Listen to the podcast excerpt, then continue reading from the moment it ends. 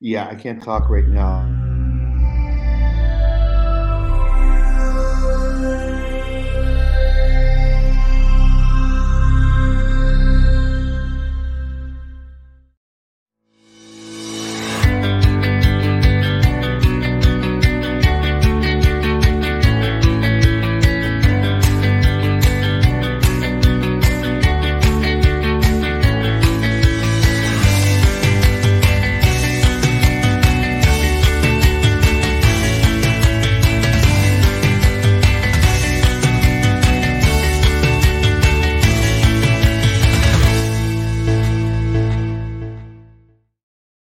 All right, welcome. Happy Thursday. I'm Bob Krell. I'm founder and publisher of Healthy Indoors Magazine, and I'm your host for today's broadcast. Uh, thanks for joining us. Whether you're joining us online on our online Healthy Indoors global community or through various number of other social media platforms such as LinkedIn, Facebook, and yada yada, um, welcome.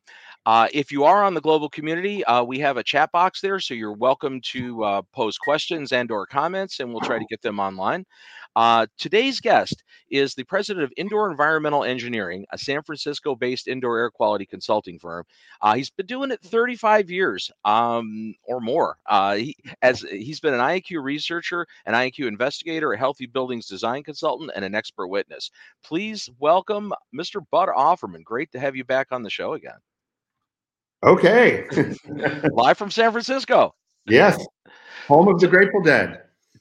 There you go. There you go. And you have you always been in San Francisco? I moved from um, Carrier Country, Buffalo, New York, home of Willis Carrier, Mm-hmm. and uh, who worked at Buffalo Forge, but they thought that air conditioning thing was a stupid idea, so he moved to Syracuse and started a small He, company he, fi- he called figured it Carrier. out with the psychrometric thing. You know, made sense. Yeah. I moved out from Buffalo in 1979, newly married, and uh, a a big deadhead, and uh, so San Francisco it became. Makes sense. Makes sense. And I knew that actually. I remember we've had discussions in the past that you are originally a, an, an East Coaster, uh, upstate New Yorker. So Yep. Yeah, Interesting. I had uh, ice on the inside of my window bedrooms, that thick, you know. There you go. Yeah, this the the climate here is uh, is is interesting, and, and which comes to today's topic. You know, today's uh, subject, which uh, you aptly uh, put as spray polyurethane foam insulation, a great air barrier and thermal insulation product, or your worst nightmare. Which is like you're not you're not shy of putting out uh, controversial titles. You've done that before. No, um, some some people describe Terry Brennan as a really nice, soulful guy, and it Bud's Bud's good too, but he's a little sharp. You yeah, I know, can be okay, sharp. uh, yeah, we had Terry on a few weeks ago, and I've known Terry for years too. I, I wouldn't, so I still don't see you as sharp. Like you're not abrasively sharp. You're you're sharp as in really sharp to the point. You know. It's like- Yeah, and yeah, and, and like um, when I did my snake oil article, I mean, I just needed to get the word out, you know, to the kids and stuff, the Mhm. school districts, and and so that's still working. Um, I'm doing a lot of testing of ionizers and you know um, other kind of devices uh, that schools have been put in um, around the country. So that's a big part. Yeah. And you, so you started your your tour as a researcher at Lawrence Berkeley Labs, right? That's where you. Yeah, I that's yep. I got my start there at LBL. Yep. And uh, it, so that like, how many years did you actually work as a researcher? Because I know you before you Uh, went I to private there, sector. you know, five years, and um, I decided, you know, I was kind of hitting the glass ceiling a little bit. I needed to get a graduate degree. Wanted to go to UC Berkeley because it's right down the hill from Berkeley, um, um, LBL, uh, but couldn't get into Berkeley. So I had to go to Stanford, and um, ended up going to Stanford to graduate school. And then uh, when I got to graduate school, worked a little bit at a, like a quote consulting company. I learned how to make a write a proposal, how to build clients, and that's when I really started indoor environmental engineering and got employees in that. But I actually started um, indoor environmental engineering when I was at LBL studying. Uh, it was actually on air cleaners. We were studying air cleaners for control of radon progeny Okay. you know, like a research center, not just air cleaners. Mhm. And then it was the Federal Trade Commission, and there were these little devices that were basically just centers.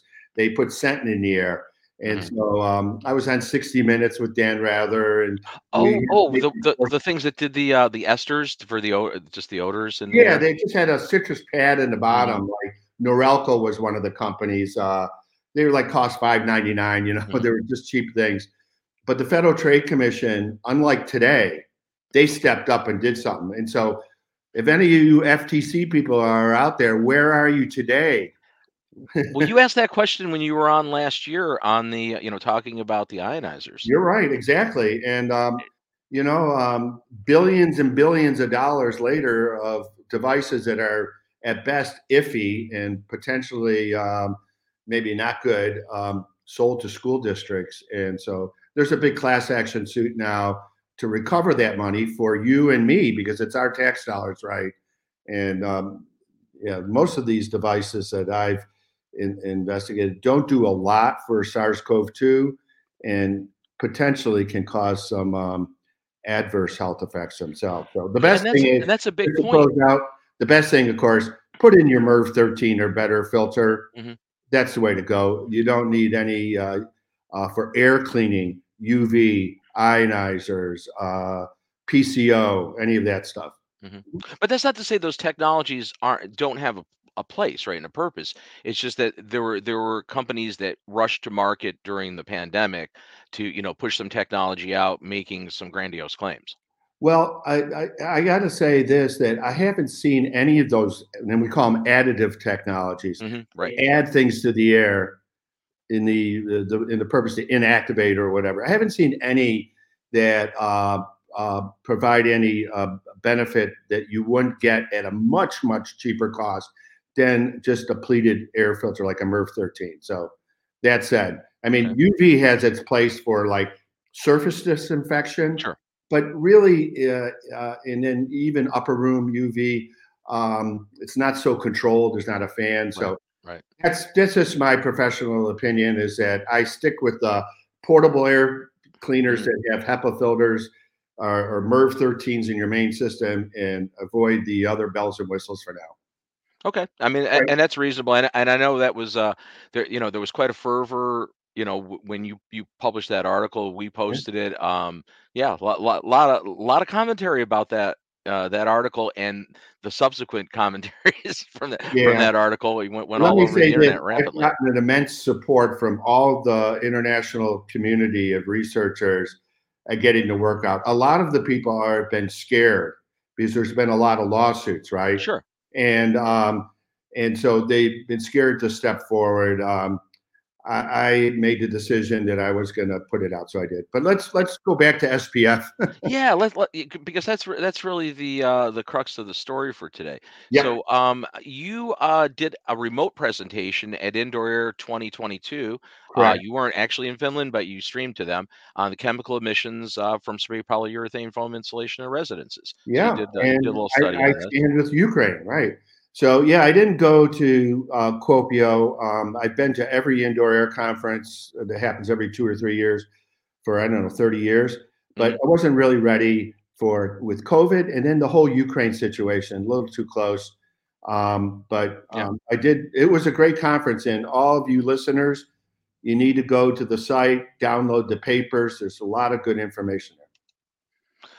So, so your presentation wasn't a long presentation. I watched the video that was uh, published on YouTube. Yeah, there's. Um, I gave you you the slide deck, but you know, maybe only a couple slides are worth showing. Like maybe a picture of the foam, which is I think the next slide. So here, here. So for those of you that don't know, this is a great insulation product when it goes in right. The problem is, uh, if it doesn't go in right, it's really hard to get out. You can see in this photo, this is um, a typical installation in an attic.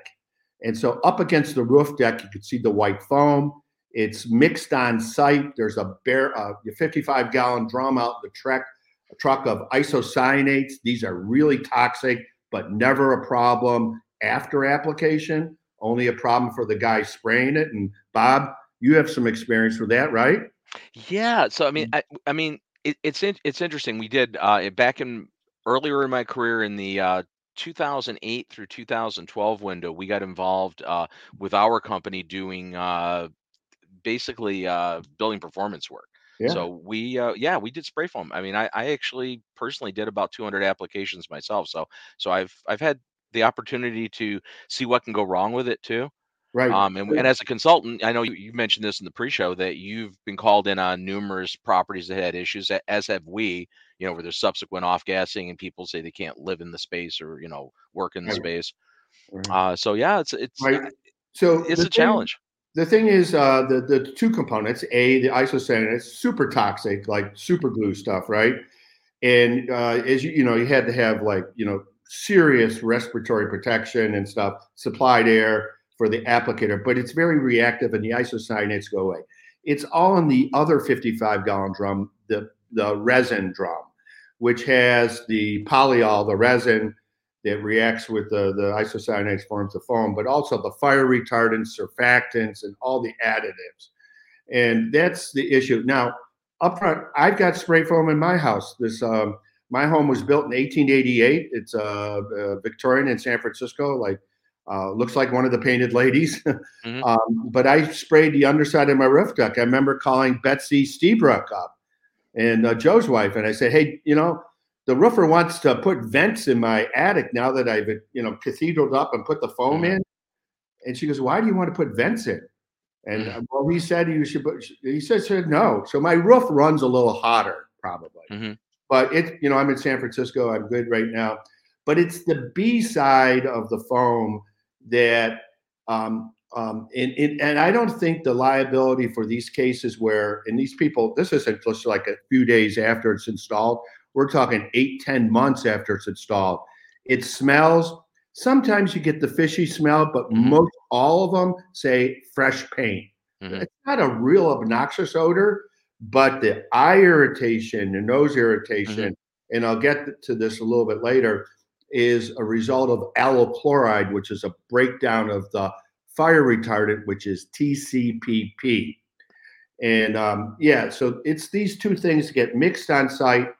So is it the mixing off ratio? I suspect sometimes, but I don't think the liability is necessarily the uh, uh, uh, the manufacturers, because uh, my impression is that the prevalence of these bad foam jobs is not very high um, in the per, you know low percentage number. The problem I have is when you does go bad. This is very sticky stuff. It's almost impossible to get out.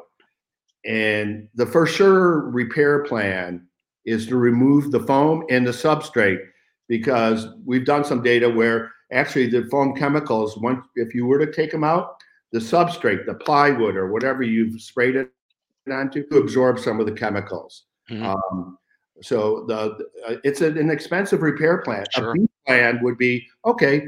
If I remember in the attic and I got the foam, maybe instead of taking it out and taking what the whole roof truss out and everything, that 100% works.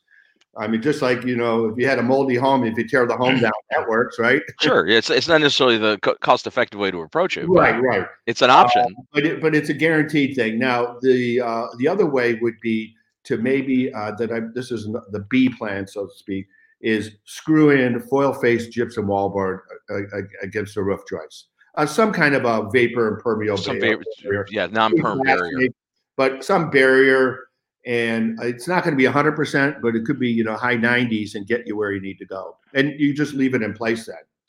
So. We found a coating and i can't remember the name of it. This oh. was years back on a project we were on. It was it was an acrylic latex based coating i believe but it was used for uh for gas permeance through slabs. Yeah and yeah, like and I cannot remember the brand name, but we actually tested it with some failed uh, SPF yeah. and and actually coated it in this product. So same thing, you know, taking the little micro chamber down to the mason jar yeah. situation and seeing if we could coat it with this, let it cure, and then put it in the jar. Would we have the odor? And it actually worked. Yeah. So I had one client do that before um, uh, we got involved and do the testing, and he had already put like Zinsser, you know, uh, like mm-hmm. stain blocker, like. Mm-hmm. Um, like Kilz, similar like Surfynol, I think was the chemical that's in it. So yeah, when we did that, we didn't see the TCPP or the allyl chloride or coming off from the foam in the microchamber. We just saw tons of Surfynol. Um, and uh, which doesn't have an exposure guideline either. Um, but yeah, there might be some coatings, but you know, maybe call me old fashioned. But when I got a chemical problem, I, I'm just reticent to like apply more chemicals on top of it. For one thing, your warranty's out the door. Right, right. The right. product. Well, and, I totally, I totally agree with that mindset, bud. You Yeah. know, I, Yeah, honestly, it was like this the is a client wanted to try this before going nuclear optioning and literally shredding the house. yeah, And it's like, okay, we could try this, eh, but they Right. still No. weren't okay. just a foil face barrier, I think, is you know, it's just like with the additive air cleaner technology. You're playing a little bit of chemistry. We don't really know what we're doing, and it all depends on what chemicals are there and stuff. Same thing with putting chemicals on top of the foam. Mhm. Um, yeah, so yeah, just a, a physical barrier, I think, is a good B plan. So your little study is interesting in that it, it showed that th- the prevalence of this, the things that you were finding off gassing got worse with time, not, you know, which is like counterintuitive to VOCs and stuff, right? Normally you would Well, expect they would get less over time. Yeah. Well, first of all, is it going to go away? The emissions are going to last like um, tens of decades. All right, or like not tens of decades, but you know, fifty to hundred years. So the emission rates are rather slow, but there's so much of this in the foam that it's it, it yeah, it's not going to go away in a month, a year, two years, five years, ten years. But yes, the emission rates will slow slowly and go down, but um, they they don't go up in time. They only but what they do go up in time is with temperature. So the spray foam testing season is the summer. It, and that's when people that have installed it they notice that the irritation and um, odor are much much worse when the roof deck's 140 degrees F and it's pushing those chemicals out, right? Mhm. So in the winter, maybe not such a, you know, we're back East Coast or whatever, uh, not so much. So when we're usually testing these, it's in the summer during a hot day, not when it's raining, but we try to get a kind of a worst case Mhm. situation that's not unusual, just a hot, clear sun day with all the windows and doors closed, right? And um, um, yeah, and then our protocol for these investigations is two things. And I do a lot of litigation, right? So, number one, is there a problem? So that means air testing. That means all the windows and doors are closed. There's no special air cleaners running, just like you would do for a mold inspection. You know, come into the place and test it with all the windows open and and, and air, uh, air filtration devices running. So the, it's closed up from the night before, and then the air sampling involves. Um, um, and I, I, I'm not. I guess I'll throw a pitch out here just because I'm hooked at the hip with uh, Berkeley Analytical Associates. We were both scientists at LBL, and so this is a heads up for any of you that are contemplating doing air testing for a spray foam job that is perceivably ca- causing you irritation and everything. Uh, certainly call me. Uh, I've got air testers around the country. But the problem is with some of the air testers, if just left on their own, they just do a set list, you know, a TO 15 or whatever of 63 chemicals. And you don't want to do a set list, but there's no need to. When, when, when Al Hodgson and I at Berkeley Analytical are doing an investigation of a thing, we measure all the VOCs that come off, the mass spectrometer, you know, up to like, you know, a couple micrograms per cubic meter. And then you, so one, you find out with all the windows and doors closed, you measure in the attic, maybe, maybe down in the living space, and of course outside because the defense is going to say, hey, those chemicals are outdoors, aren't they, Mr. Offermann? Right. And then you, you find out you got a problem. It's usually allyl chloride, uh, sometimes BDMAEE, uh, which is a, um, a, a- another culprit um, that causes a lot of irritation. Um, and there's just usually a lot of TCPP, the fire retardant, Mhm. but there's no exposure guidelines for it. As we were talking before the show, that doesn't mean when you don't have an exposure guideline, it's Right. safe. It hasn't been defined. usually I got a CAS number, a CAS number that's really long, meaning Okay. it's pretty new, and they just haven't done the stuff on it right now. So uh, then you're just the guinea pig. We'll we'll, we'll see. But um, so we do the emission rate, te- the, the the the testing in the space. all the windows and doors closed. And then after, and this is important because I made a mistake one time and I cut my foam sample out before the test. Well, that ruptures a lot of these cells and makes the concentrations much, much higher. So you want to do your air test first. Then we cut out like about an eight inch by eight inch huge hunk of the foam without disturbing that skin on the surface uh, that faces the air or whatever. And then it gets wrapped in a couple layers of foil and the sampling tubes, which are uh, thermal desorption tubes. And then the um, um, foam sample gets sent back to Berkeley Analytical. They do the microchamber test. And lo and behold, you find high concentrations in the home, and the microchamber shows high concentrations of the installed foam. So that's that's how we do it. And the constituents that you're that you are identifying there, you've you've said they're associated with the B side component, right? With the resin side component. Right. The polyisocyanate, the, the isocyanates are are fairly toxic too, but they do flash off, right? They're happening during the application time. They're super high. They're super reactive. They just go away on their own. I mean, for the applicator like you, mm-hmm. super bad. You get serious, you know, supplied air um, you know, uh, a respirator, you know. So um, I can't tell you how many uh, I've been on job sites so many times seeing applicators wearing full face AP, uh, APRs. You know, wearing wearing uh, wearing just regular masks without a supplied airline. I, oh, I mean, yeah, yeah, you can't. Less so now, but they never ventilated, and I can't tell you how many times I'd see guys with multiple trucks, multiple proportioners on a commercial site with three, four guys in there just wearing full face masks with you know carbon yeah. cartridges. Well, like, no. for the guys, for the guys that are using paint stripper in the bathroom to paint strip the bathroom and are not wearing a respirator and don't have air, you won't hear from them because they're dead. Yeah, right. Yeah, so that it's a sad thing though. I've done a bunch of those cases, and uh, fortunately, that's off the market now. There's no you can't get a paint stripper with right. methylene chloride because that'll kill you. Yeah. Um, what else do we have about the? Uh, you were saying just now about the. Uh, um, the the other the, the, the big thing is most all everyone is using TCPP as a fire retardant. Yeah, it's a, it's a long name. You know, tris one chloro two chloro uh, phosphate. You know, anytime you hear phosphate, we're talking fire retardant. And um, but basically, let's go to that slide if you show it can like it's um slide six or something, right? Or it was the showing it. Keep going. Um, You're looking for the chart. Oh yeah, this okay. First of all, kudos. Who knows Bernie Bloom? Bernie Bloom was a colleague of mine, and I got to attribute this chemistry to him. Unfortunately, Bernie passed away last year, and he lived a long life. He was a great guy. He worked for NASA. Um, super smart guy and uh, did a lot of work in spray foam. And he, he, and I collaborated on a few things. So in the paper I gave, you know, uh, you know, you put um, you know, kudos to him.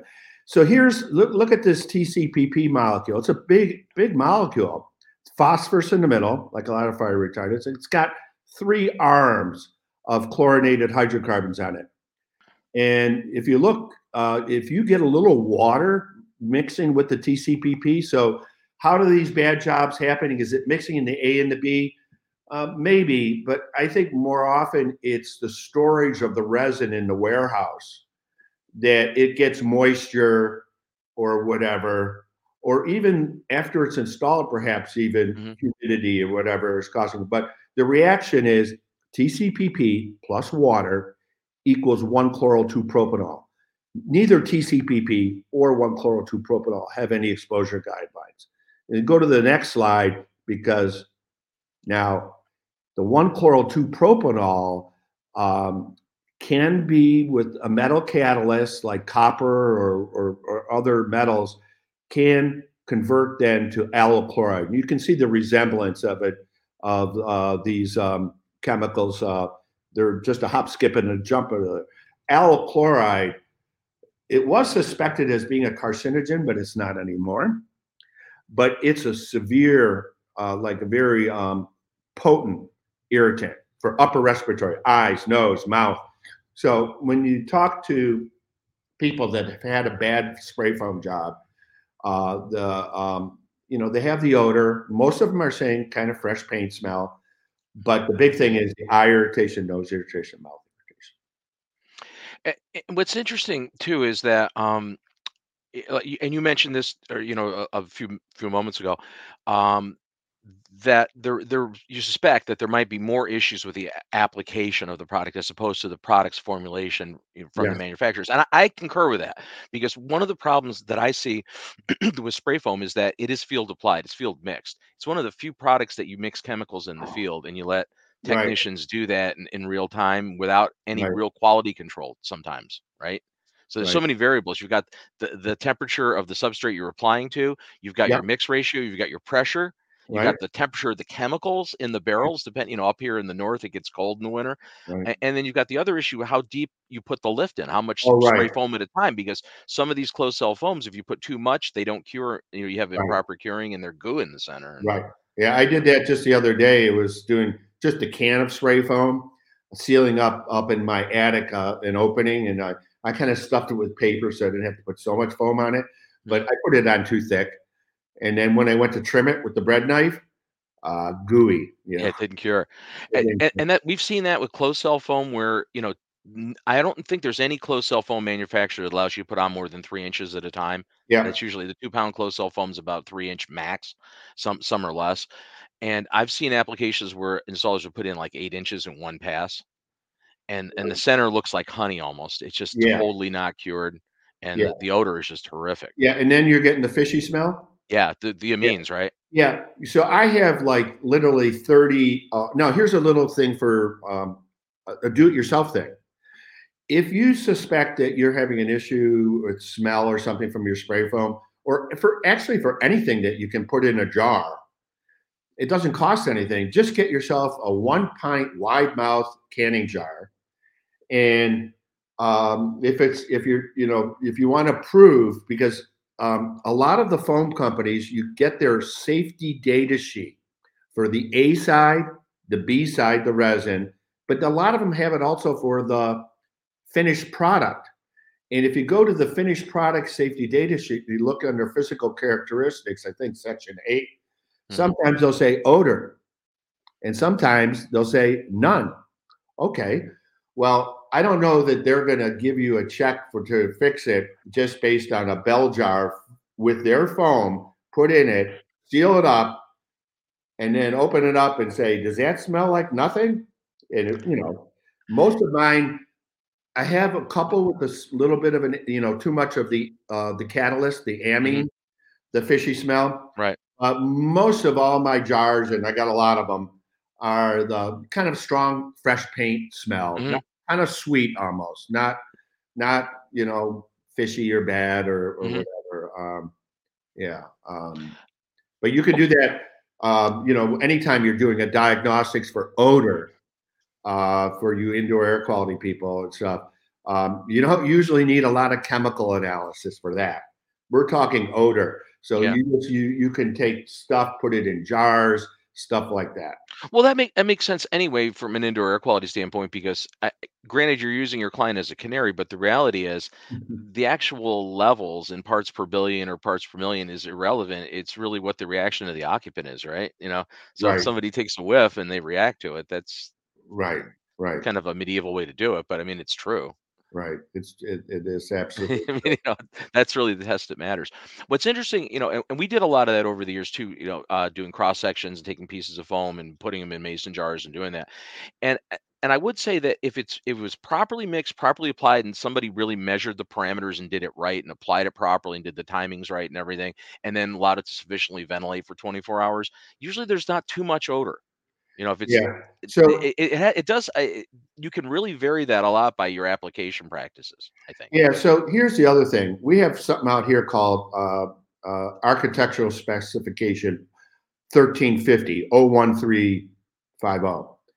And it transformed the marketplace in the United States and the world. I mean, now you have to test the chemical emissions of pretty much all building products. And this kudos to Leon Alevantis, one of my colleagues from uh, California Department of Health Service, who headed up the 1350 uh, standard. And we did the big study with him up at the Capitol East End project in Sacramento, I don't know, 20 years ago. But all these things are changed now. So even all the products are measured. Of course, we have a special thing in California, which has now been adopted by the, the rest of the United States uh, for measuring formaldehyde emissions from composite wood products. It's all regulated. Mm-hmm. But this is beyond formaldehyde. And by the way, formaldehyde, we don't measure for formaldehyde with spray foam cases. Um, um, it's it's not it's not the issue. It's not a chemical that's right. created or reaction product. So save your money. Don't test for isocyanates. That's the big disingenuous thing from the applicators or even the let's say the manufacturers. Oh, well, let's test for isocyanates.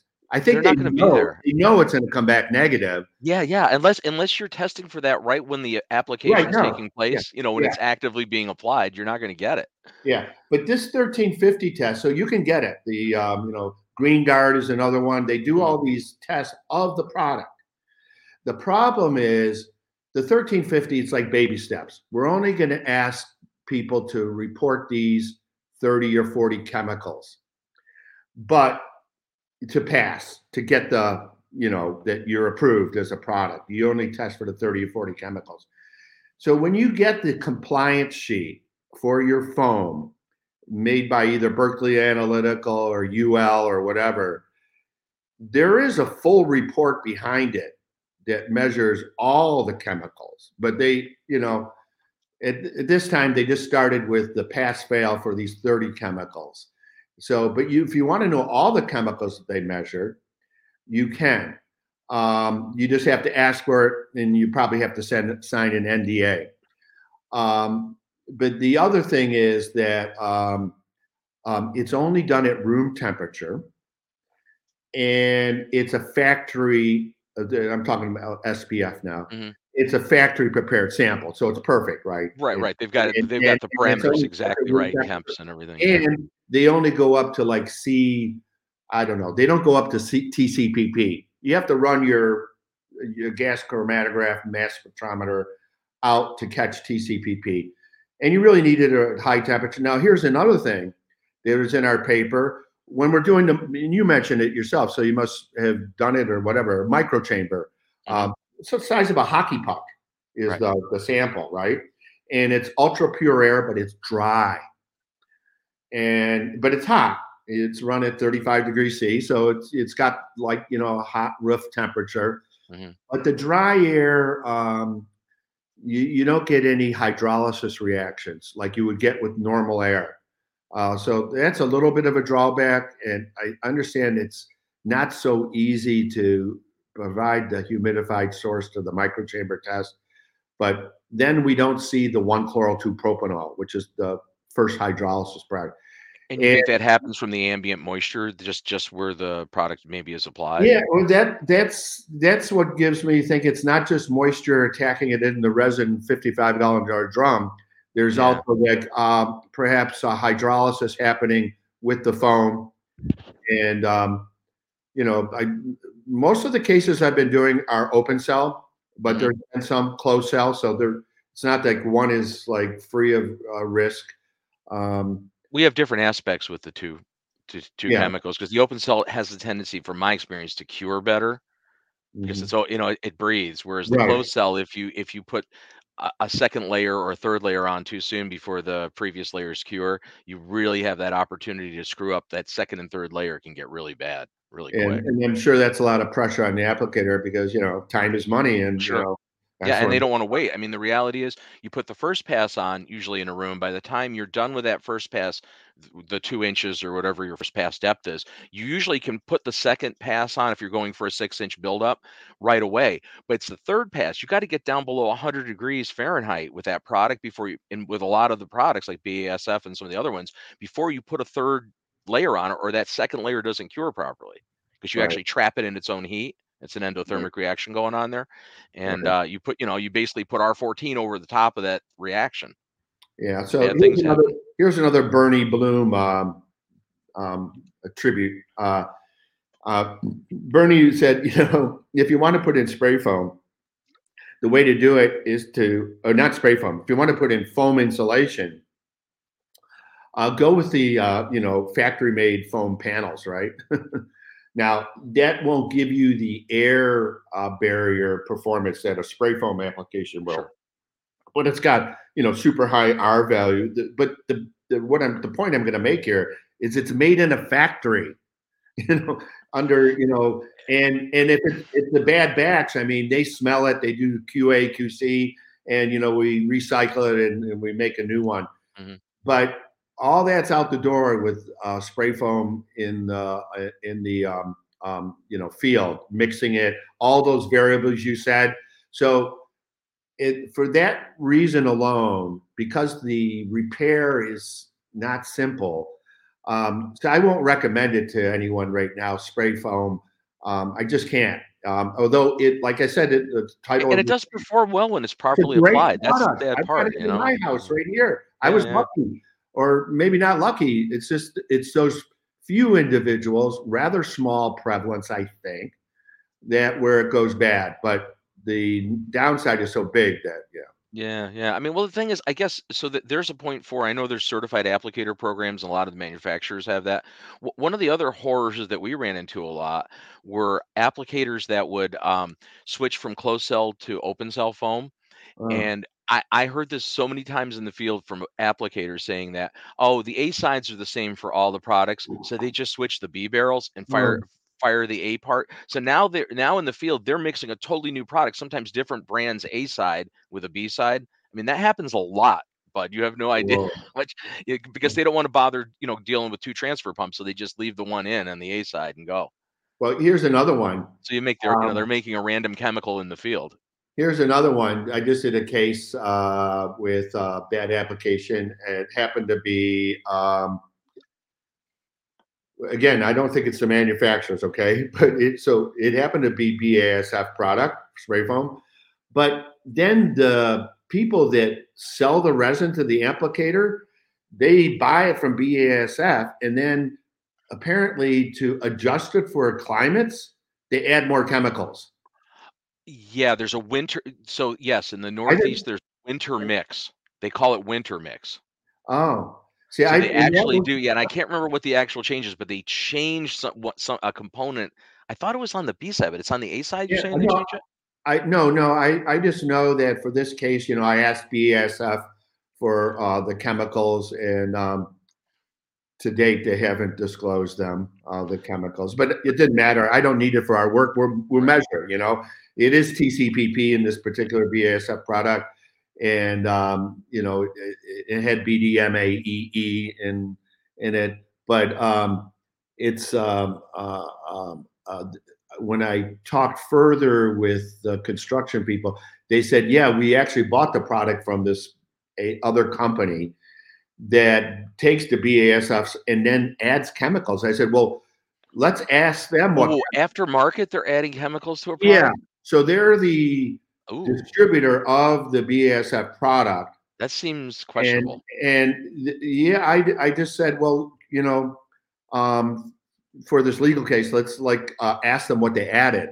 Although we don't need to because we already measured what it's emitting and what's sure. in the home, and it was bad, and we don't really care who whose fault it was, applicator, uh, distributor that added the stuff.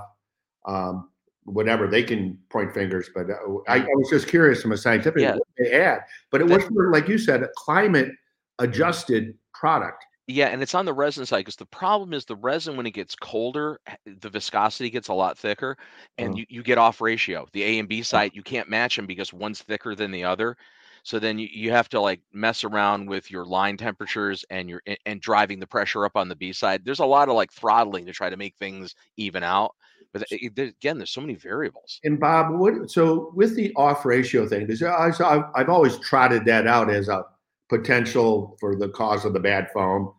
Um, now I'm on to this. Uh, yeah, so now I've been more keening in on the hydrolysis of the TCPP.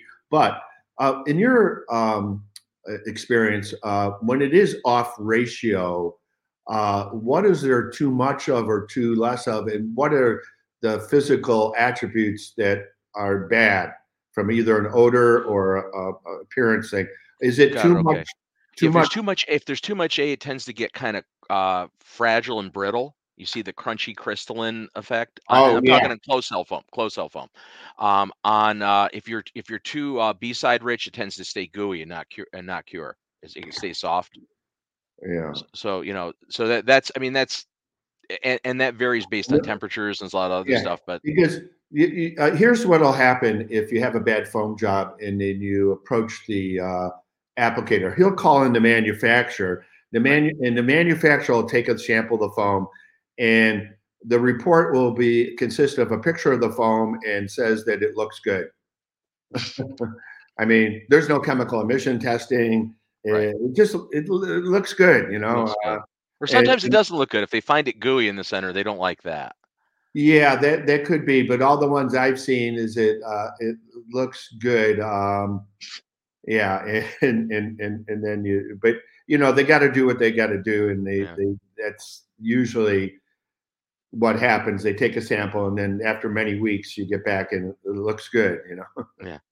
We, we had a question from one of our audience members. Yeah. I'm going to put it up on the screen here. So uh, Patrick's asking, are you suggesting, Bud, that moisture gets into the drums during long-term storage before the factory seals are removed? Yeah, good good question. I don't know.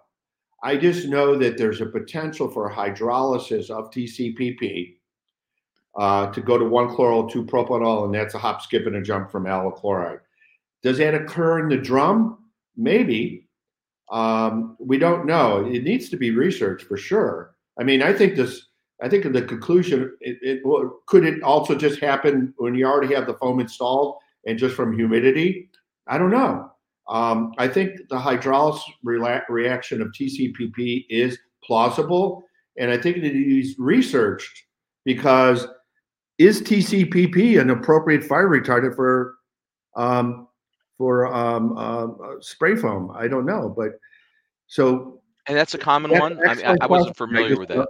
Is that that's a common fire fire retardant, Bud? In a lot of the in, ones in, in a lot of foam, not just you know in you know your stuff furniture and um, there was another. Um, there's I looked at the indoor air 2022 where I gave this one. There was another one on uh, uh, polyurethane foam chemical emissions, but it was for like cushions and stuff like that. Mhm. But that was an excellent question, uh, uh, and I don't know. I do believe the hydrolysis is a potential bad thing.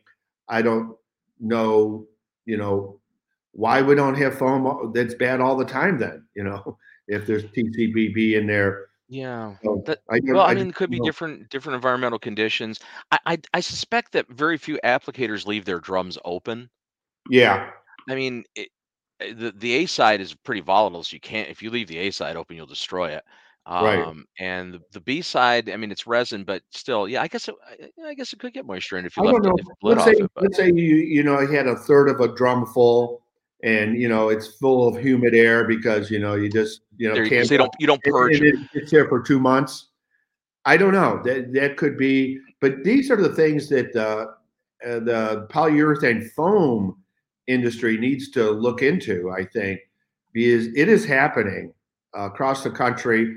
Not a huge prevalence rate, I don't think, Mhm. but um, you know, it's a it, it's it's a nightmare when it does happen to your home, and so I think it deserves some research.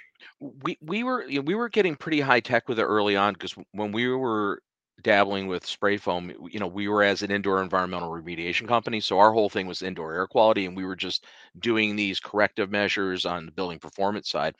And so you know we were over the top in 2008 2009 with ventilation you know we'd set up you know full like full containments and ventilation and um, we even got to the point where we took nitrogen and would actually pump the uh, the drums when you're done for the day pull the transfer pumps and, and Oh, pump nitrogen into the tank to actually actually displace the oxygen you know oxygen and moist air out of it so you wow. can i mean you can you can if you you know if you get a little more tech with it you actually can make this stuff operate pretty much dead Right. nuts on So, so know? just it's not even a huge research plan, a program No. to study it, but let's confirm this hydrolysis uh, um, uh, uh, reaction pathway. Let's what are its roots? Is it like in the drum or is it whatever? Yeah. But once we know it, we can. There's all these great ingenious ways that we can make it so that this great product that's a great air barrier and so it can be used reliably 100% of the time yeah but we're not there right now so Yeah, you're- I think it comes, comes down to dice a little education too. Comes down to education. The technicians that do the application you know need to be properly trained and understand the products and each product's different you know you switch brands that, you know the, there's little nuances to even using the different brands with temperatures and things like that and you do need Yeah. to uh you need to understand your products because you are Well, let- let's get the robots out there then. yeah yeah it's interesting though because this is um you, you you do have with with our whole desire to make buildings more energy efficient lower our carbon footprint obviously it it does seem like you know this product is a viable product to make buildings uh, perform better, right? Be more airtight, you know, be able to control uh, unwanted air intrusion and be able to you know create a pretty good U value on that wall assembly, you know, to be able to do that. Um, so eh, yeah, I mean, I, I guess we need to do more study, right? Because we need to figure out when there are failures, why they're happening, and so we can prevent them, right? So your wh- Right. is I- what's your what's your takeaway from your your study in this whole thing? Well, I think that this um, my conclusions in in the um, um, what was it the um, here it is. I'll just um, look at them. What Oh, were I. I- can get that All up right, there for you. I got it. Okay, you can put them up, whatever. But um, it's at the very oh, last slide. conclusions. That slide. There we Yeah. Okay, so some SPF installations, underlying some, and I think personally not a high percentage, but it could be in the few percent, result in chemical emissions that cause odor and irritation. That and and the- persistence of it, you just do the emission rate and how much is in the foam. We're talking, you know, 50 to 100 years.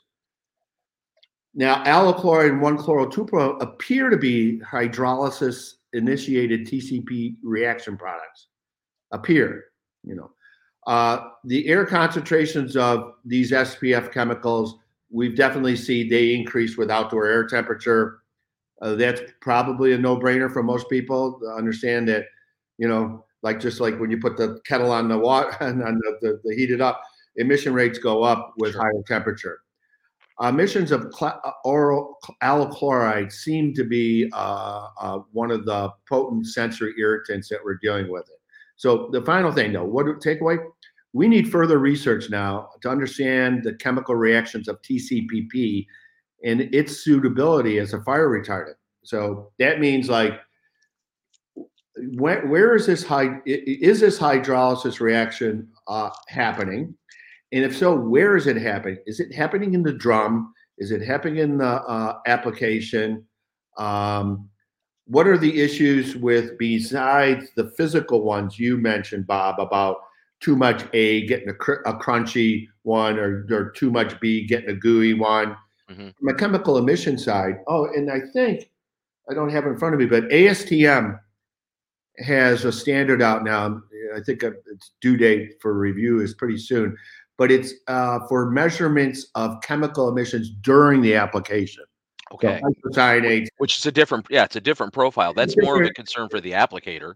yeah, a different a different thing. But you know, so there is some work being done by ASTM on that thing. But uh, yeah, I think we need to uh, find out the issues, and I think allyl chloride is one of the main sensory culprits here, along with BDMAEE, which is the uh, uh, that particular uh, uh, amine compound uh, that's in some of them. Um, so you can get this this this paper. Um, um, I, I don't think I posted it on our website yet, but for any of you that just write me, any of your listeners, I'll send you the paper from Indoor Air 2022.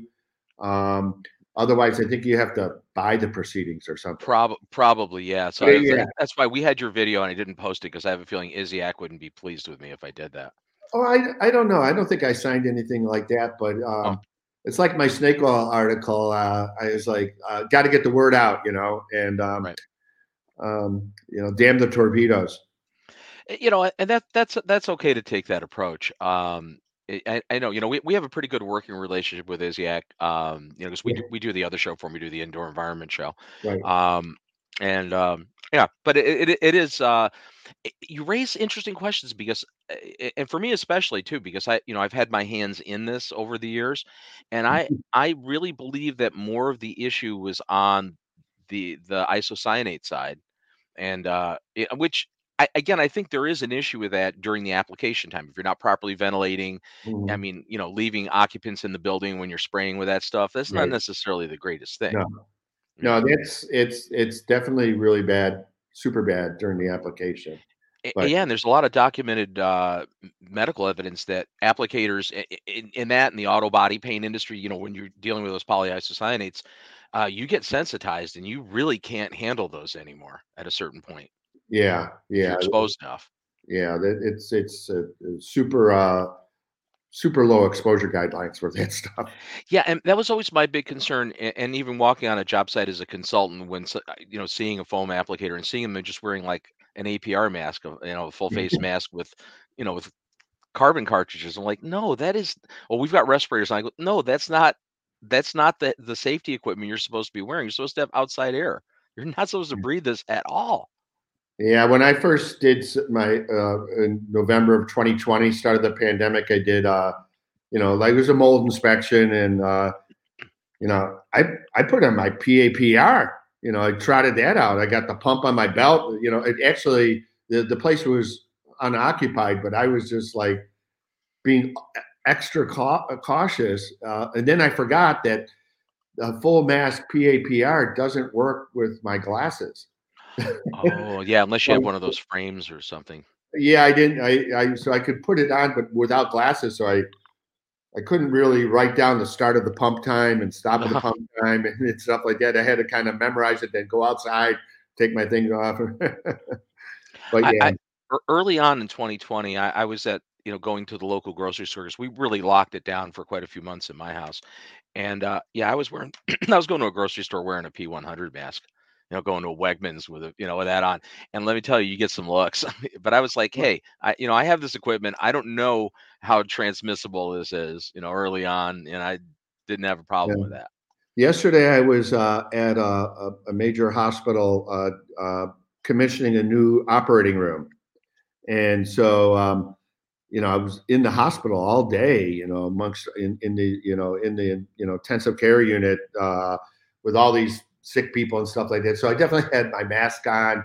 You know, I was all gowned up in a suit, and and uh, for that test for that particular hospital was um, testing uh, viable like uh, uh, fungi and bacteria in the air, and uh, also like particle counts and stuff. Uh, and it was kind of a I, I, I tried to get the picture because I wanted to share it with your group here. So the it was a gorgeous operating room. It's called a hybrid operating room, meaning they have the imaging there and the surgery suite Oh, right, all together. all together. So That you is don't have to go down the hall to that. But it was just, you know, it looked like Jony Ives, if you know him. Bur- he's Apple guy, was an Apple guy. He designed all the Apple stuff. So Bauhaus kind of design school, hmm beautiful, soft curves. hmm Everything's white, right? Uh, Right, right. So know, uh, you know, ju- just a gorgeous uh, uh, operating room. And uh, so, as you know, in this business, you get to go to a lot of places. And So, some of them are not that desirable too. I'll, I'll tell you the sad. You, you see the ugly side of things that nobody else sees. Here, here's the sad thing. I do a lot of mold inspections for uh, um, tenants. Uh, usually, I'm working for a law firm representing the tenants, and bless their souls that there are law firms that will take on the cases for these tenants. These are low-income housing. It is. It just makes me cry. Uh, it is so sad to walk in and see the conditions that are in these places. And for those of you listening that are mold inspectors and everything, a couple things I'll just leave with you that I would that I get these reports by my desk all the time. Of course, the windows and doors should be closed, and all air purifiers should be off, either during the pre-mitigation assessment or post-mitigation. But the other thing is moisture is super important. Now, the ACGIH bioaerosol, it's the red book, it's the Bible of you know uh, bioaerosols, including mold, is being revised right now. I'm on the committee. And one of the really important things for mold inspectors is to do your best to check the ventilation out. So in an apartment, oftentimes it's just openable windows. Oftentimes in you know some of these low income stuff, there's a bedroom and there's no window. This is against the code. And so for legal cases, when you have code violations, that's really good to um, to put. And also open the window. Does it open? No, they're all painted shut. They Right, don't right. open. Otherwise, it should be a minimum of four percent of the floor area for each room. So you go measure the floor area, easy. Double hung window or slider, just you know, opening. Awnings and casement windows, you drop a perpendicular line from the glass to the edge where it closes. Okay. That's it. You know the Oh, little. because you don't get to open. You don't get to full open. Well, I'm wondering, like, do you count the little triangles on the side? You Mhm. know, no. Oh, right, right. Because you're picking those up. Too, It, it yeah. was the Germans that figured this out. The effective area for a casement or an awning, drop a line perpendicular to. So you know, if it's open 90 degrees, it's you know the full thing. Mhm. And if it's open just halfway, you just drop that perpendicular to the closed edge, and uh, and then the width. Makes sense. Yeah, it's really. I think it's important for mold, and, and then of course the uh, get your energy conservatory. I hate to drop lines here, but they make a great little exhaust hood. It looks like something you wash your dishes in.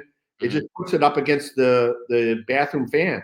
Mhm. And you use your uh, you know DG seven hundred or whatever Right. measure the pressure. So you're old school too. You still have DG 700s. I do know. I I really still, like I still have a couple of them. I, I want the new one. Oh, I got even older ones than that, but they're they're great. But yeah, measure the exhaust fan, and I don't mean to throw lines out, but if you're got lower income or multifamily home, put in the Panasonic Whisper Green fan. Program it to run at a low speed all the time, Right. You get some ventilation. one switch in the wall that turns on the light, flips it into high speed. When you turn the light off and go, it stays on for 10 minutes. Right. Don't don't buy the RH sensor. Just uh, program it like that. And That makes sense. Uh, your lower income places that are struggling with condensation and stuff, well, that's a good line of defense.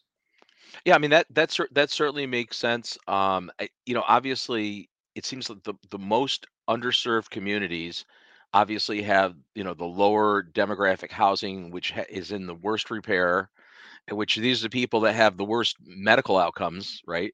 You know, I mean, it's it's like it just it, it snowballs. I mean, they're not. You know, you have And- poor medical outcomes. People are in bad environments. and oftentimes they're immigrants and so they don't speak up and it's just it's just breaks my heart i mean i just come home i'm just a mess afterwards uh, i just can't believe that people are allowed to live in a place like that Yeah, and people profit from it, which is even more. it's awful It's yeah. I I hear you. but we're, we're, we're suing him every day so Yeah, I mean the problem is is there seems to be uh you know ugly heads that can rear themselves uh as soon as you get rid of some, you know, you think it, it it's just a never-ending socioeconomic battle in this country, I think. Yeah. It's frustrating. Yeah. Well, we're getting to the point where we're almost out of time. This went fast, bud, you know I expected it Bob, it's always good to talk to you and and especially this time i did not know you got your former spf applicator Oh yeah, I mean w- w- when you reached out to me w- with your paper, I I said, "Yeah, yeah, this is like really uh really interesting." Um oh, it's interesting. Uh hold on, Pat put another one in here and uh Uh, you know, I'm, let me just flash this one up here because I think this is an interesting one f- for you to comment on. I just want this is a follow up question I didn't see until just now. Mhm. Bear with me, I'll get it on the screen it's always the tough question that comes at the end right at the end. Uh, okay, yeah, okay. So uh, we're we're gonna get part of it. Okay, so the que- uh, he did a uh, th- uh, three lift, six inch total, so two inch at a time, probably right. Shaved all the walls flush to five five. The odors during the application were strong as usual, but the odors while shaving, and I'll read the rest of it. The foam back to wall depth were worse. What would cause that? Uh, I- I don't As- know. As you were I'm shaving, because you're shaving the coat, the the the the sealed edge off.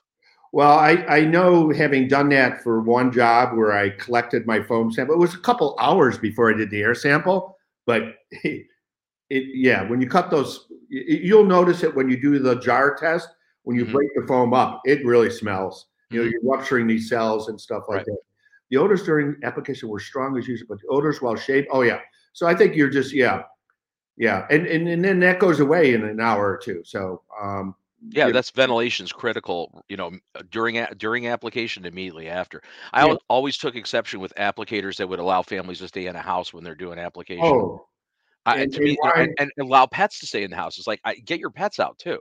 Your, your Yeah, dog shouldn't be there breathing that stuff either. yeah. And if you have a canary, it'll be dead. There you go. So uh, this was a, a little quick one, but your brand new uh, uh, oven that you put into self cleaning mode. Uh, for those ovens that had insulation with urea formaldehyde insulation, now a lot of manufacturers of insulation, um, like I think Owens Corning's, have gone to acrylic binders, and you Mhm. don't have this problem. But it was like an issue.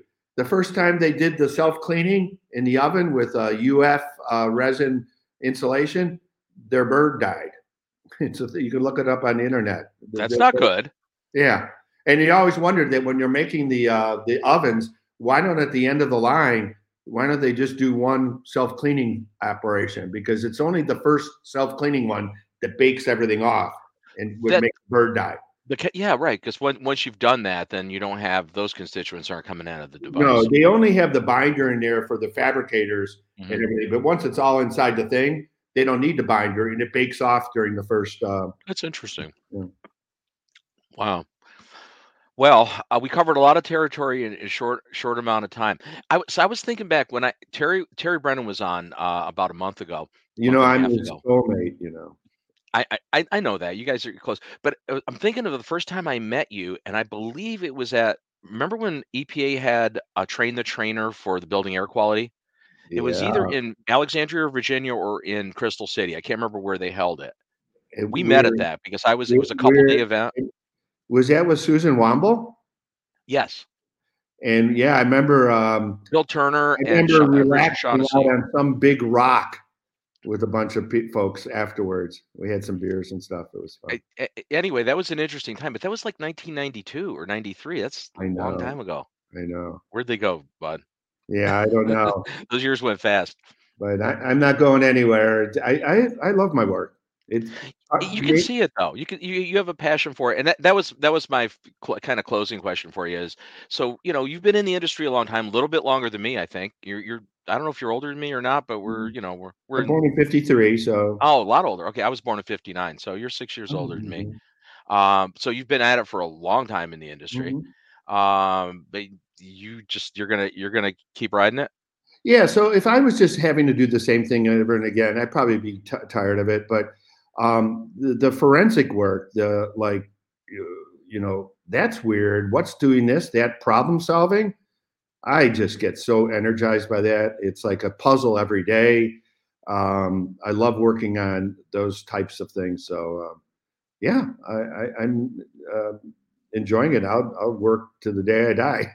That's kind I, I'm at the same point. I'm I'm not sure if it's it it's because I love it so much or that my wife has horses.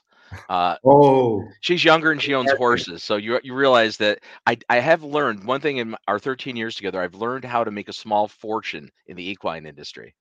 oh. Well, I You start with it. a large fortune. And I learned that I can sometimes go pull my car over and I see horses and I'll hop the fence like on a highway where there's no people. And if there's an apple tree, I can grab the apple They do like apples. they'll- they'll come over and then I can grab their mane and hop on them and ride them around. This is something you've actually done. Yeah.